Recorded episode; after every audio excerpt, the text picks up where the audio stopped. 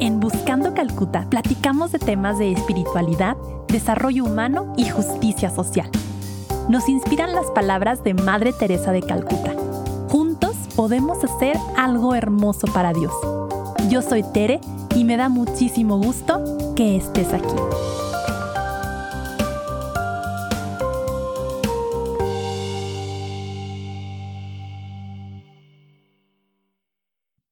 Hola, bienvenidos a un capítulo más de Buscando Calcuta.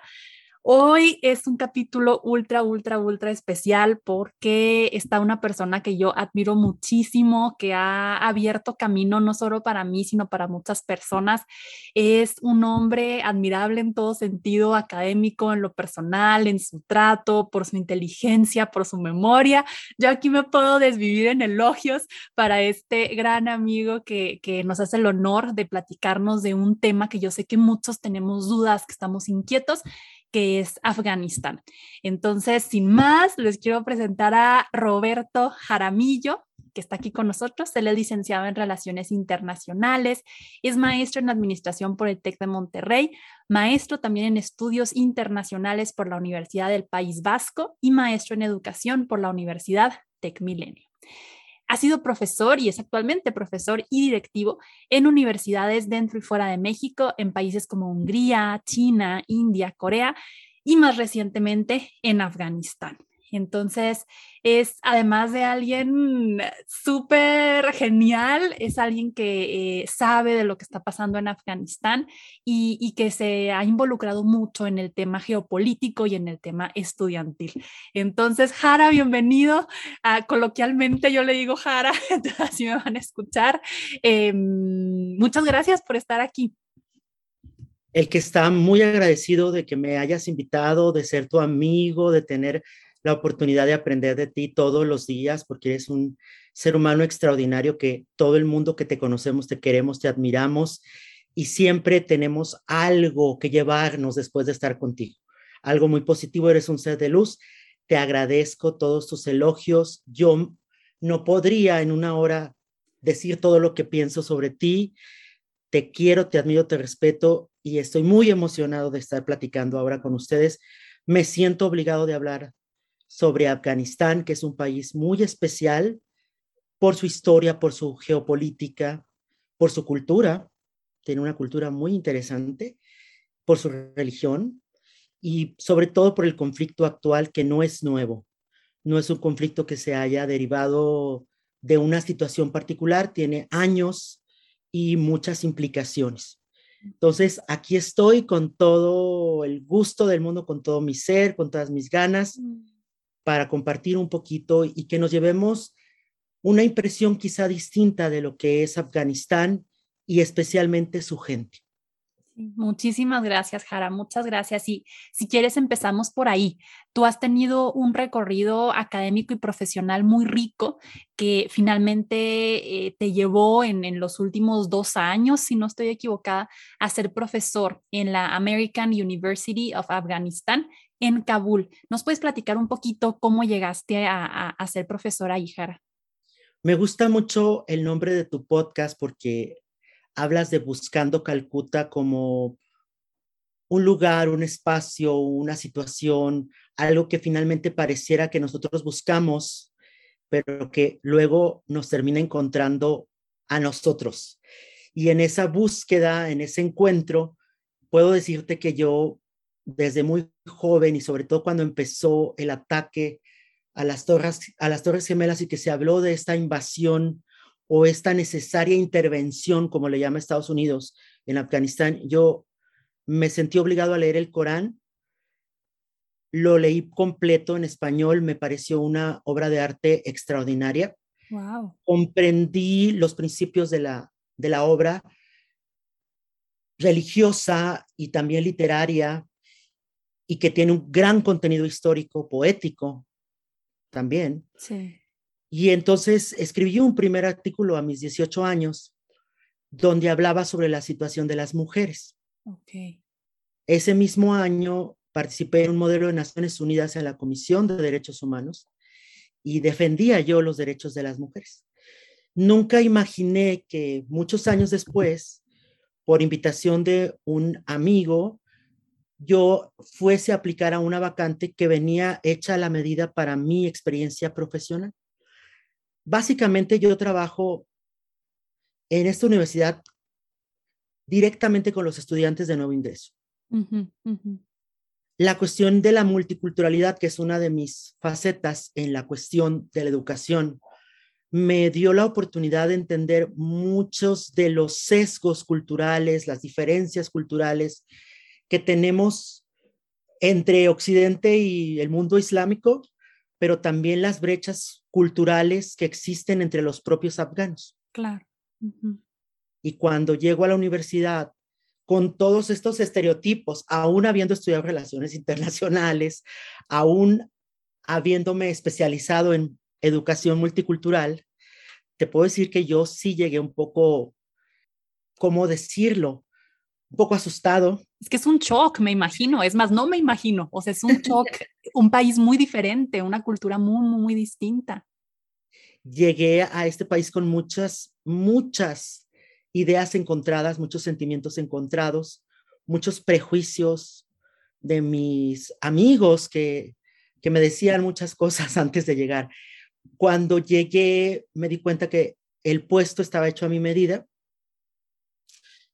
que había muchas más cosas en común entre los afganos, las mm, afganas mm.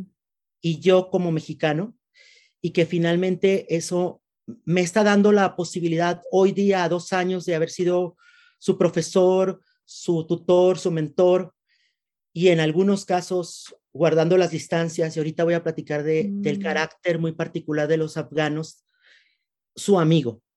Hoy me está dando la oportunidad de apoyarlos. En medio del conflicto, la universidad tiene la obligación o se siente con la obligación, porque su misión es formar a los futuros líderes de Afganistán sí. como tal. La universidad tiene la, como misión hoy por hoy proteger y salvar vidas.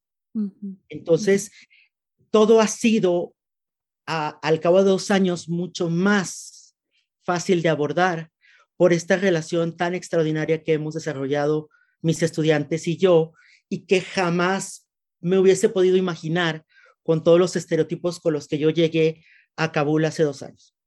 Creo que buscando Calcuta me viene muy bien porque Afganistán, Kabul, la cultura musulmana me, la religión musulmana me buscaron a mí hace más de 18 años y hoy día yo estoy encontrando un lugar de realización a través de mm. poder ayudar a los alumnos. Y creo que Dios es quien ha obrado en todo esto. Me encanta cómo lo planteaste, Jara, porque sí es algo que decimos mucho aquí en el podcast de cómo realmente lo llaman en espiritualidad ignaciana las cartas selladas o como las pistas de quiénes somos realmente em, Dios quiere que seamos plenos, ¿no? Dice San Irineo que la plenitud del ser humano es la gloria de Dios. Y me gustó mucho cómo esto no es algo disociado de quién eres. O sea, esto es como embona con tu camino de vida, con lo que dices de, oye, leer el Corán, todo lo que trabajaste, has trabajado con los estudiantes en la multiculturalidad, eh, este aproxima, eh, una aproximación al Islam, entonces como con un caminito muy preparado ahora sí que para que pueda servir y que pueda ser pleno. Me encantó cómo lo planteaste. Y hablas, Jara, de em, cómo está, pues cómo llegas con, con prejuicios, que creo que todos, ¿no? O sea, llegaríamos así a un, a un lugar así. ¿Cuál fue tu impresión de la situación eh, en el país mientras viviste en Afganistán? O sea, llegaste y como qué era lo que percibías, qué veías, qué sentías a tu alrededor. Pues son muchas las etapas. Las etapas empiezan desde tener pesadillas previas al viaje, imaginarte lo peor, toparte con comentarios pasivo-destructivos, pasivo-agresivos. Ok, ok. ¿De la gente allá? De la gente de aquí. Ok, ok, ok, ok. Sí, de que qué miedo, de cosas así. Sí, vas a una misión suicida y demás. Después llegas al encuentro con la cultura de golpe y es un choque cultural muy fuerte, porque culturalmente somos muy distintos. Muy distintos y no. Sí. Muy distintos y no. Tenemos valores familiares incluso religiosos muy similares. Pero hablando de la occidentalización que México, de la cual México es producto prácticamente, pues sí son distintos a nosotros en, en temas de modales, modos, vestimentas y demás. Entonces, cuando llegas y ves a un afgano de pies a cabeza vestido, a una mujer ataviada y cubierta, salvo sus manos y su rostro, si te llegas a impresionar. En alguna ocasión llegué a tocar a una de mis estudiantes, porque incluso no solo nos parecemos en los valores familiares y culturales y religiosos, también nos parecemos en lo físico. Exacto. Entonces tú recordarás a una muy querida alumna nuestra, Katia Tenorio. le mandamos un saludo si acaso está escuchando esto. le mando un abrazo enorme, es una niña muy buena. Y entonces me pide un estudiante que le platique un poquito al respecto de una pregunta de un examen. Para ser discreto, me acerco a ella y la toco del hombro. Fue una reacción muy violenta. Muy, ok, o sea, violenta para ellos, pero muy normal para, para la cultura latina. O sea, es como un, un, gesto de, de, cercanía, de calidez para nosotros. y sobre todo porque me recordaba a, a Katia, a esta estudiante tan querida en lo físico. Sí. En ese sentido, pues sí, sí fueron muchos los choques culturales y cuando tú tienes esta preparación en la multiculturalidad, cuando has vivido en siete países antes de llegar a Afganistán, cuando has leído el Corán y demás, te sientes torpe y te sientes impotente de saber que estás violando cosas muy sagradas de su religión, sobre todo para aquellos que son muy conservadores. Conforme fue pasando el tiempo, y estamos hablando de tres meses, esta relación tan estrecha con, nuestro, con mis estudiantes eh, se consolidó y cuando vino la pandemia, todo ha fluido de una manera extraordinaria y hoy por hoy que estamos en medio de esta crisis tan espantosa, te puedo decir que nos comunicamos mis alumnos y yo de una manera muy fluida, muy natural, con mucho respeto y también con mucha confianza. Esa confianza de decir, sé que lo que le voy a decir lo va a tomar a bien, sé que lo que mm. le estoy comentando lo va a secundar, y, viceversa, ¿no? Entonces hay esta reciprocidad, esa confianza y junto con ello con mis, con, mis colegas, con la gente que, que hemos llegado a convivir a lo largo de estos dos años, que justamente la pandemia vino a romper con esta interacción física. Mm, de los dos años que yo he estado en Afganistán, solo seis meses físicamente estuve ahí. y por lo tanto, esta relación de cercanía ha sido crucial sobre todo en tiempos de pandemia y de crisis de seguridad. Y a mí me ha hecho muy feliz saber que puedo contribuir de esa manera a pesar de, estos, de estas circunstancias y obstáculos. Pero fue muy difícil, fue muy difícil. Eh, hay muchas cosas que no puedo platicar porque no se trata de caer en los fatalismos. Claro.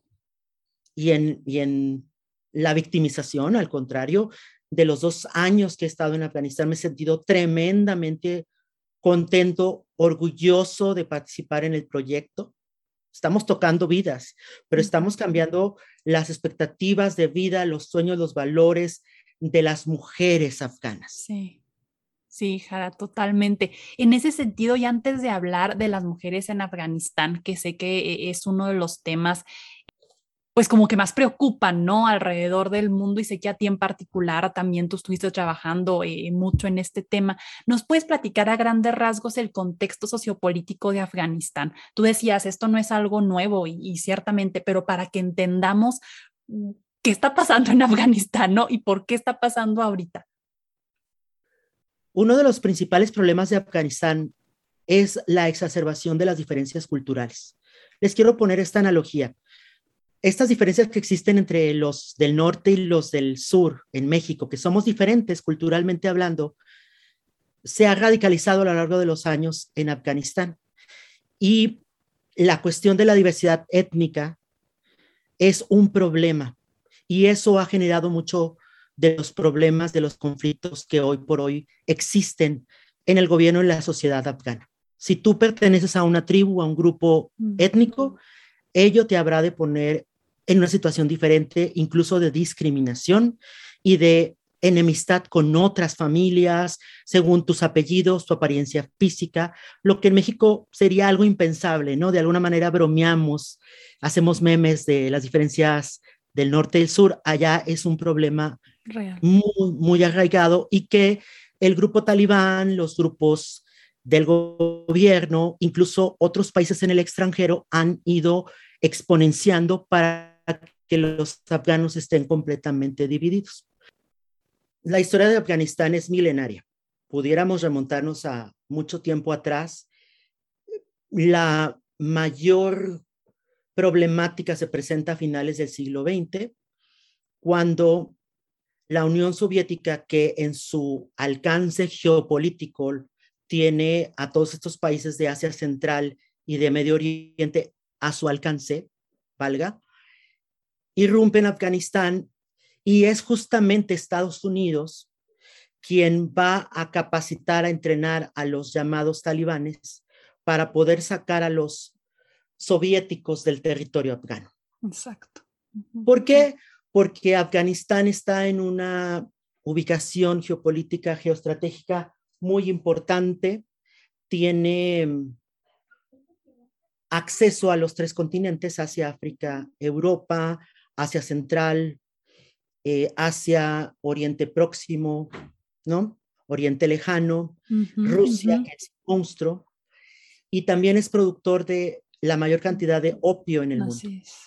Entonces, bajo esta complejidad de lo geográfico que pareciera una ventaja, pero que es su mayor desventaja, que en ese sentido se parece a México en muchos aspectos, Afganistán ha tenido que ceder, ha tenido que verse sometido a varios regímenes y entre ellos a lo, la presencia soviética y después a la presencia de los talibanes. Para 1970 pudiéramos decir que Afganistán pudiera ser un país muy parecido al nuestro en temas de urbanización y demás, pero cuando llegan los talibanes después de la presencia soviética en 1996, todo esto va a cambiar drásticamente. Y va a generar un Afganistán completamente reprimido en temas de derechos humanos, con un retraso en la infraestructura económica y sobre todo una gran represión hacia las mujeres y sus derechos. Para poder controlar a la sociedad, habría que, habría que prohibirles a las mujeres ir a la universidad porque las mujeres son las responsables de la educación en casa. Mm. Entonces hay una generación de afganos que se va a perder en medio de esta mm, presencia talibán, de los talibanes, y sobre todo va a generar paradigmas culturales muy fuertes, que hoy día siguen causando mucho conflicto generacional entre ellos mismos. Cuando viene la, caída de las Torres Gemelas y el ataque al Pentágono, Estados Unidos dice que Al Qaeda, una organización terrorista, ha sido soportada, ha sido apoyada por los talibanes justamente, y en una intervención extraordinaria irrumpen el territorio afgano para liberar a los afganos del yugo talibán y entonces se establece un gobierno pro derechos humanos, pro Estados Unidos y en ese sentido, Estados Unidos invierte una serie de recursos, una serie de estrategias son implementadas para poder llevar a cabo una consolidación de un Estado afgano donde los derechos humanos, el empoderamiento de las mujeres sea una prioridad. Esto lleva a que muchos otros países intervengan, entre ellos las grandes potencias europeas, Francia, Reino Unido y demás. Y entonces se va consolidando un régimen pro Estados Unidos con instituciones, empresas y una generación completa se va a educar bajo estas nuevas concepciones, bajo estos nuevos conceptos de derechos humanos, inclusión, empoderamiento de mujeres. ¿Qué sucede? Luego de 20 años, el presidente Biden decide retirar sus tropas y anuncia la retirada a partir de abril, eh, anuncia la retirada en abril a partir de mayo de este año, con fecha límite el 11 de septiembre, que es el aniversario histórico de los 20 años del ataque a las Torres Gemelas, y se les da todas las indicaciones, sobre todo a los ciudadanos de Estados Unidos, a que abandonen el territorio en caso de que algo llegase a suceder. ¿Qué va pasando? Bueno, los talibanes al cabo de 20 años van ganando expertise, van ganando armamento, van ganando mucho conocimiento de todo lo que está sucediendo en Afganistán. Yo les puedo hablar de la vida común de mis estudiantes, si quieren algún paréntesis ahí. A diferencia de los alumnos mexicanos que en algunas ocasiones eh, pudieran estarse quejando de las clases en línea y de todos estos formatos que hemos tenido que usar por una cuestión de, de necesidad. Así es, de pandemia. Los alumnos de Afganistán no tienen muchas veces acceso a Internet y no tienen acceso a la electricidad directamente. ¿Por qué? Porque el grupo talibán ha estado controlando todo ello. Y para desestabilizarlos, pues los deja sin electricidad durante varios días o semanas. En las ciudades, Jara. En las ciudades se habla de estos apagones y en las zonas rurales hablamos de otras realidades más tremendas. Sí impensables, inimaginables y que además pues subyugan los derechos humanos de todos los ciudadanos afganos y ante lo que el gobierno pro Estados Unidos de Afganistán no podía hacer mucho. Bueno, les comento de muchas situaciones que pasaban diario en Afganistán, en las áreas rurales, en las áreas urbanas. Siempre existen los grupos privilegiados, los, los grupos poderosos, que pudieran estar mejor que las que el resto de las personas. Pero en general sí es muy, muy complejo, ha sido muy complejo para los afganos estar coexistiendo con el grupo talibán a lo largo de estos 20 años. Sí. Y pues ha habido mucho el compartirles armas, el financiarlos por diferentes organizaciones terroristas quizá y otros países de los cuales se desconoce con precisión quiénes son sus patrocinadores. Em, hoy por hoy que Afganistán fue tomada desde la semana pasada por los talibanes, pues la cosa está completamente descontrolada. Descontrolada en todos los aspectos. Hay mucho temor, hay tiroteos en todas partes, hay amenazas de todo tipo, sobre todo a la gente que ha estudiado, trabajado, colaborado con los estadounidenses durante este tiempo. Es muy lamentable porque entre ellos se encuentran mis estudiantes y estamos desesperadamente tratando de proteger su identidad, sus datos personales. Destruimos todo, incluso equipos de cómputo y demás, expedientes, y estamos muy, muy en el bajo profile para protegerlos lo más que podemos. Porque en esta expertise, en este manejo de la tecnología, pues ellos tienen acceso a toda la información. Y, y están yéndose contra todo contra todo lo que es diferente a ellos. Claro. Ay, qué tremendo, Jara. Oye, y que hace poco decían, pero pues muchos analistas eh, comentaban que era nada más de dientes para afuera, que, que mm, como que estaban dando un mensaje un poco más moderado, ¿no? Esto de que va a haber derechos para la mujer, eh, para que puedan estudiar, puedan trabajar dentro del marco de la ley eh, islámica, ¿no? Pero eh, y escuchaba una entrevista que le hacían a una política de, de, Afganistán, que no voy a poder pronunciar bien su nombre, pero que decía, bueno, que lo demuestren, ¿no? O sea, no, no puede ser nada más de, dicho porque la gente tiene tanto miedo por lo que hicieron antes, que todos hemos visto, ¿no? Las escenas de, de cómo están eh, aglutinándose en el aeropuerto, pasando bebés, pasando niños para que puedan salir.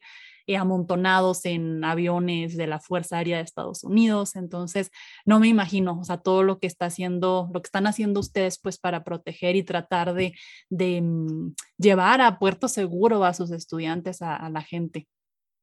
Es muy complejo porque desde la óptica de cualquier persona, los esfuerzos que hacemos son mínimos. Pero realmente, como el grupo talibán tiene controlado todo el país, incluso está en el aeropuerto, controlando los accesos, hacer una retirada masiva de estudiantes con todo lo que esto implica, porque es también inversión en recursos de muchísimos millones de dólares. Podemos decir que hacer algo más aparatoso, algo más ostentoso, pondría aún en mayor riesgo a nuestros estudiantes. Entonces, desde la óptica de cualquiera, los esfuerzos son mínimos, minúsculos, pero desde nuestra perspectiva, el esfuerzo ha sido enorme, porque tenemos que cuidar todo. Así es. Desde lo que se dice, lo que no se dice, mm. hasta cómo llegan al país destino y qué hacer con aquellos que no están aceptando la oportunidad de salir del país. Porque bajo esta tradición islámica habrá mujeres, de lo que vamos a hablar ahorita, sí, sí, sí, sí. que le van a decir a la universidad no. Con tal de salvar la vida de su esposo. Y en ese sentido, creo que aquí el tema es mucho más complejo de lo que nos imaginamos.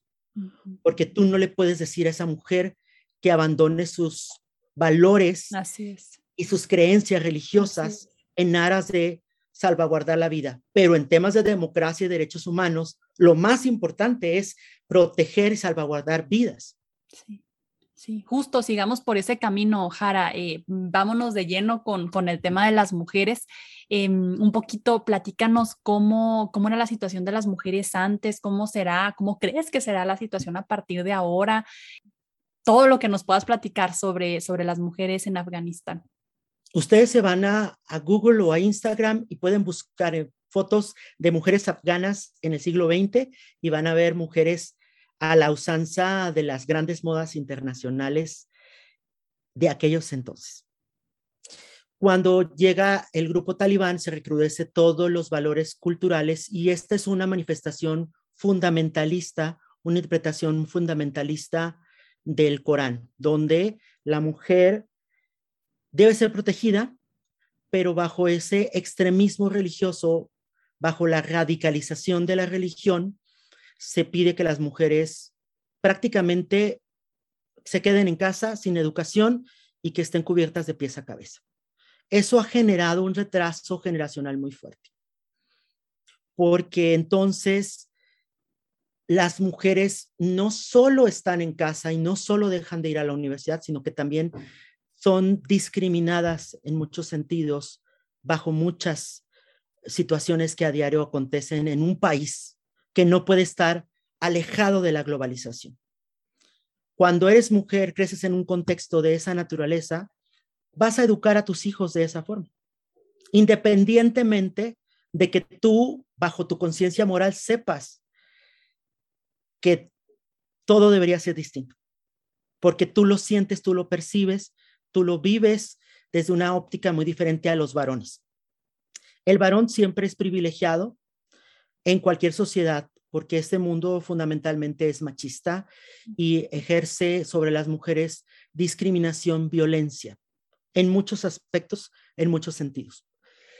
Entonces hay una normalización, sobre todo de ciertas generaciones, de que la mujer debe estar en casa y sin acceso a ningún otro tipo de interacción social.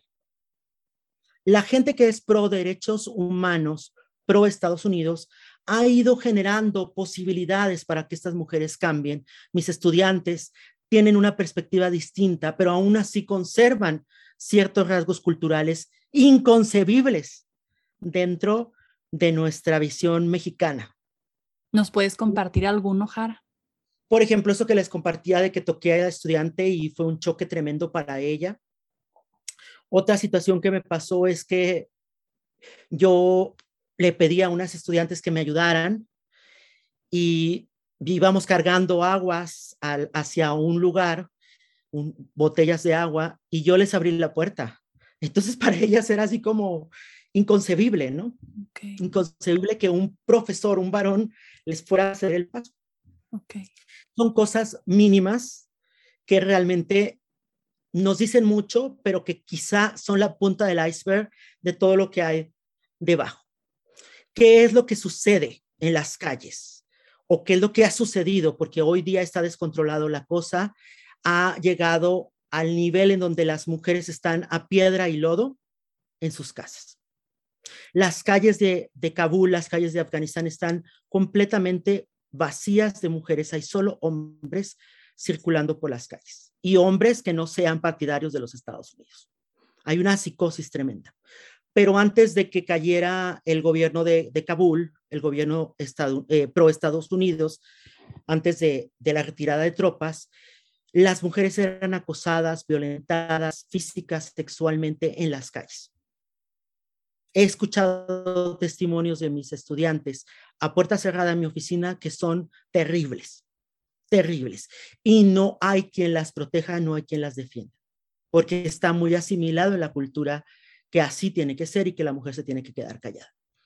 Dentro de la universidad, que es un contexto, bueno, que era un contexto seguro, las mujeres se podían descubrir la, la cabeza y se sentían libres de expresar y decir lo que ellas querían y pensaban.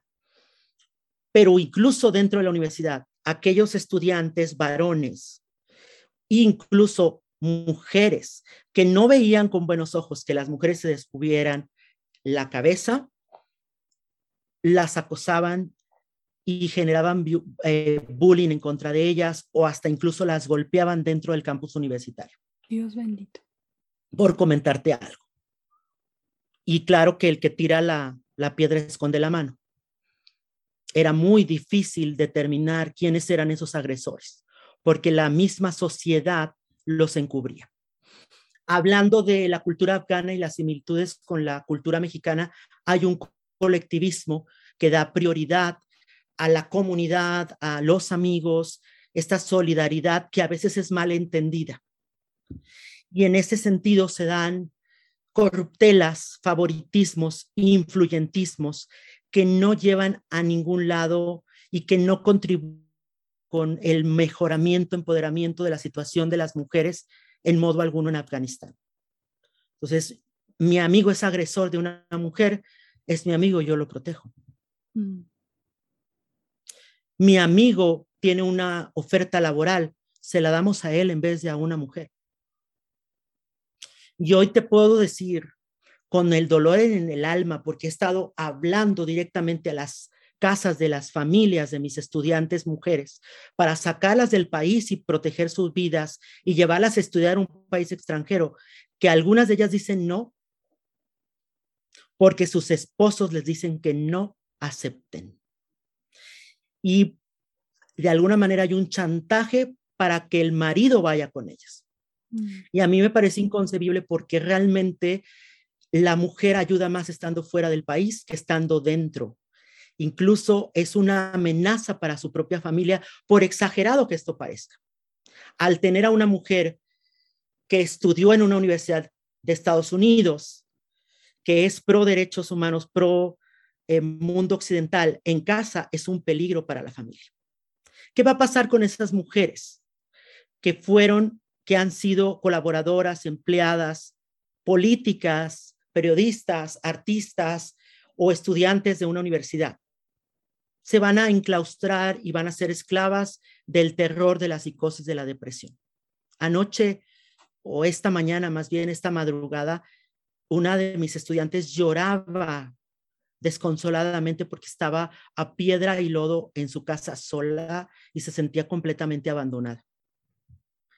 Yo le decía, la situación tuya es la misma que de muchas mujeres, solo que tú estás sola, tienes que ser fuerte, pero es muy complejo es muy complejo porque a la mujer se le, ha, se le ha dicho que no debe ser fuerte, se le ha dicho que no debe levantar la voz, se le ha enseñado que tiene que aceptar las realidades como vienen y que finalmente no hay mucho que pueda hacer. Llega a la Universidad Americana y entonces hay un fenómeno muy, muy particular que yo comento con mucha eh, curiosidad científica eh, desde el aspecto sociológico. Y es muy interesante y habríamos de irnos por esa línea de investigación sociológica. Cuando llegan a una universidad americana como la nuestra y que las mujeres han sido sobajadas, sometidas, acalladas durante tantos años, y entonces en vez de buscar alternativas, posibilidades, lo que hacen es que se vuelven arrogantes, toman una postura masculina, se masculinizan y ¡pa! sopan con pared. Son los pendulazos, ¿no, Jara? O sea, sociales y personales. Y en ese sentido viene la decepción tremenda. Yo creí que al estar en la Universidad de Estados Unidos iba a ser empoderada y, y me han decepcionado. Ahora hay que hablar y contextualizar todo lo que estamos viviendo, no solo desde la postura de las mujeres, sino de los varones también. Estos chicos, mis estudiantes, esta generación, es una generación que nació en medio del conflicto. Han sido violentados toda su vida. Han sido amedrentados toda su vida. Sus padres me lo han dicho de viva voz, mis estudiantes son padres psicóticos que viven amedrentándose con ideas de todo tipo, suposiciones, rumores, y entonces no, no han tenido esa fuerza como para darles seguridad, confianza, autoestima a sus hijos y menos a sus hijas. Y entonces estos chicos de pronto son adorables, maravillosos, amorosos, como ninguno, y después son violentos. Y amenazan y son eh, muy, pasionales porque también experimentan muchos niveles de depresión. Claro. Y creo que, que genera ahí un caldo de cultivo para que muchas cosas sucedan. Entre la indiferencia por mejorar las cosas, la inacción y entre la psicosis que lleva a la paranoia y a muchas acciones que tampoco contribuyen a nada. Yo tengo que pararlos en seco. Reacciona, piensa, enfócate, porque no ganas nada con estar preocupado. Y hay algunos que logran el cometido. Y eso es cuando dices, vamos, estamos haciendo algo con esta generación. Y son proactivos y son muy inteligentes y llevan a cabo iniciativas y se adelantan y generan procesos. Y cuando ves eso en una mujer, dices, wow, lo estamos haciendo bien, lo hemos estado haciendo bien. Pero es mucha labor. Dentro de la perspectiva de la cultura y de la religión islámica, la cuestión de la asesoría psicológica no tiene cabida alguna. Qué duro. Es muy duro. Entonces, esa es la realidad de las mujeres. Y hoy por hoy la realidad es muy perturbante, muy perturbadora, cuando las familias mismas les están negando la oportunidad de salir del país. Hoy por hoy hay unos campamentos en Qatar. Ha habido algunos rescates de los aviones y de las fuerzas de Estados Unidos que han tomado cientos de afganos y los han llevado a Qatar. Qatar es un país de primer mundo con todo lo que ello implica, los campamentos están como tal, campamentos que sirven de albergues para esas personas que han tenido la oportunidad de salir del país. Jara, como un poco de cara al cierre de, nuestra charla em, y, y, también volteando la mirada hacia nosotros como mexicanos, como pues este, latinos, ¿de qué deberíamos tener cuidado como extranjeros a, este país, a esta cultura, a esta religión, al intentar entender la situación en Afganistán. Tú decías al principio y me, se me hacía muy interesante esto de no caer en fatalismos, ¿no? O, también esto de, tú también lo decías, de que yo me di a la tarea de leer el Corán. Yo, guau, o sea, es que claro, así es como tenemos que tener el aproximarnos a, otras culturas, ¿no? Porque también luego podemos caer en esto de demonizar al Islam, ¿no? En, en general, em, simplificar asignar culpas. ¿Qué, ¿Qué nos pudieras decir a nosotros que intentamos entender la situación desde fuera? Primero, es muy importante siempre ver a la otra persona como un ser humano, independientemente de cuál sea su historia, su religión, sus orígenes. Eso es fundamental. Segundo, buscar más enfocarnos en las similitudes que en las diferencias. Con todo lo que he comentado, te puedo decir que los mejores estudiantes que he tenido son los estudiantes afganos. Tienen un hambre por aprender, por salir adelante y junto con ello tienen unos valores familiares extraordinarios Entonces, mis estudiantes, hombres y mujeres, son adorables, son maravillosos en muchos aspectos y yo jamás me imaginé tener la oportunidad de ser tan bendecido de dar clases, trabajar directamente y hoy por hoy ayudar a defender y proteger sus vidas en esta misión extraordinaria que estamos llevando a cabo día con día. En ese sentido, yo pudiera decir que cualquiera de nosotros se parece muchísimo más a un afgano de lo que pensamos. Solo que también nosotros tenemos muchas cosas alrededor que nos hacen pensar diferente. Este amarillismo, el morbo de los medios de comunicación, de las redes sociales a nivel global, nos hace ver a las personas de manera errónea y también ellos como seres humanos nos han visto a nosotros de manera equivocada. A mí me han hablado mis estudiantes de que no se imaginaban que yo fuera como soy, de acuerdo con su propio concepto, una buena persona o, intento de ser una buena persona cuando han visto las series de los narcos en la mm. televisión global y que ven que los valores de los mexicanos están muy perdidos. Entonces yo les digo, no, este que ves aquí eh, es producto de, una religión muy cercana y muy parecida a la tuya y de unos mm. valores familiares aprendidos en mi casa. Entonces, entre tú y yo hay muchas más similitudes de las que te puedas imaginar y el trato y la convivencia han ido dándole la, la pauta a que así nos veamos pero evidentemente hay sesgos y brechas culturales que son muy difíciles de abordar cuando no hay esa disposición de, querer conocer a la persona detrás del estudiante, detrás del extranjero, detrás de, de alguien que se ve física, cultural, religiosa, socialmente distinto a nosotros. A mí me han dicho muchas veces que si soy afgano y, y yo les digo que sí de corazón. Mm. Y en, ese sentido voy por la vida hablando de Afganistán con mucho orgullo. Es complejo para mí no darme cuenta de ciertas realidades y no mencionarlas, pero por otro lado, debo enfatizar que he sido muy feliz en Afganistán con mis estudiantes. Yo invito a todas las personas a que nos demos la oportunidad de conocer a los demás sin juzgarlos y que nos acerquemos a ellos y de primera instancia observemos, escuchemos, preguntemos y luego ya podamos hacernos nuestra propia opinión, que quizá pueda cambiar también a lo largo del tiempo. Claro. En positivo, siempre en positivo. Creo yo ser el primer mexicano en trabajar en esta universidad.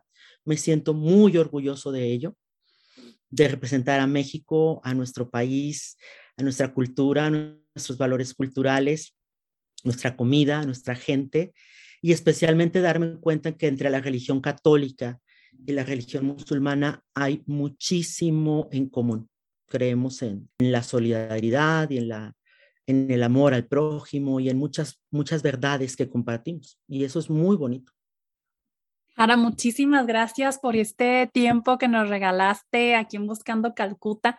Te deseo todo lo mejor eh, de verdad que un gusto poder escuchar de alguien que, que vivió en, en, en, un país tan, como dices, tan, tan rico, con tantos retos y que a la vez ha dado tantas muestras de resiliencia, ¿no? O sea, de como el ave fénix, de resurgir de las cenizas tantas veces y pues confiamos y oramos para que así sea también. Aplaudimos mucho pues lo que tú estás haciendo, tu institución y de verdad, muchísimas gracias por compartir con nosotros. Te agradezco muchísimo, Tere. Es un privilegio para mí poder estar aquí. Siempre soñé ser parte de Buscando Calcuta y ahora que estamos buscando Kabul, un Kabul incluyente, democrático, pro derechos humanos, un Kabul de las mujeres, un Kabul de la cultura, religión musulmana, con estos valores extraordinarios, ancestrales, familiares, cuando hablamos de buscar Kabul para los afganos, hablamos de lo que es buscando Calcuta también. Me encanta, me encanta. Con eso nos quedamos, con eso nos quedamos buscando Kabul. Un abrazo a todos y gracias por llegar hasta aquí. Bye.